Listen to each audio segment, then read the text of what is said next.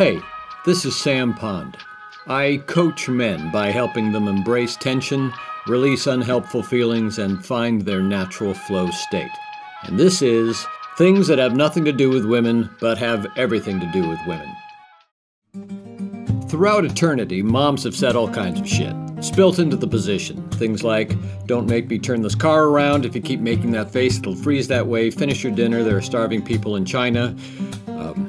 Never quite understood that last one. And if all your friends jumped off a bridge, would you? Now, my mom's was a little different. My mom said, don't get too full of yourself. I pretty much heard it all the time when I was goofing off, acting sassy, sharing something awesome I did, checking myself out in the mirror. Don't get too full of yourself. Wait, if I shouldn't be full of myself, who am I supposed to be full of? Here's the thing anytime you suppress what's glorious about you, you're also suppressing your fear, your anger, or your sadness. Which sounds great, right? That's what we want. Well, it works the other way too. Suppress sadness, and down comes joy. Suppress anger, and down comes peace. We can't selectively suppress. It just doesn't work like that. Sure, it would be great if life were like music mixing, where you pull back the horns and push up the lead guitar, and now it sounds awesome. In life, you pull back the horns, and the whole mix gets quieter until there's silence. Then you die without being alive in the first place. Whoa, that got dark fast. Uh, sorry. Anyway, what does this have to do with women? If we're not full of ourselves, we're not embodied. And women, being the feeling creatures they are, can sense something is off.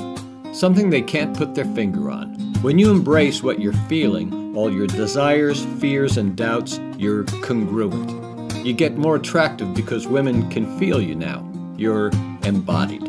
Look, it's okay to feel broken or sad or excited or angry or awesome or uncertain or nervous as shit.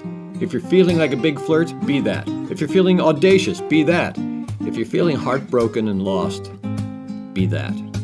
For example, one night I was out with a friend, and I was filled with sadness and anxiety. So I decided, fuck this, this fucking hurts.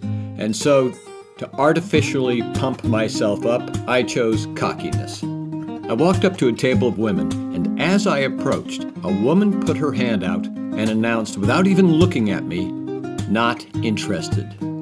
I get it. I was completely incongruous with my feelings. When I finally embraced that night's feeling of loneliness, I was suddenly full. Women could feel me. I even told a group of women I was feeling depressed and wanted to say hello anyway. They got really curious and completely opened up. Beautiful thing. You are who you are. So be full of yourself.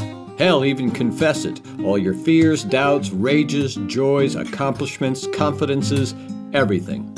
Be full and be felt. Yeah, I know that was an impressive echoic alliteration. I used to work in advertising, so I'm uh, kind of good at that shit. At the end of this little talk, sit down and ask yourself, what am I really feeling?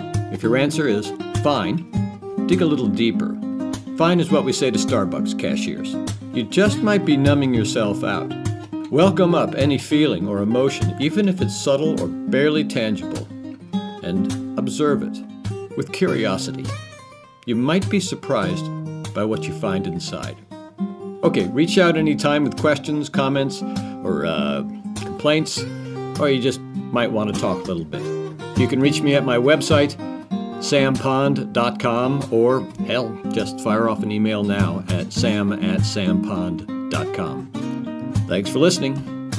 If you were listening, I'll assume you were listening.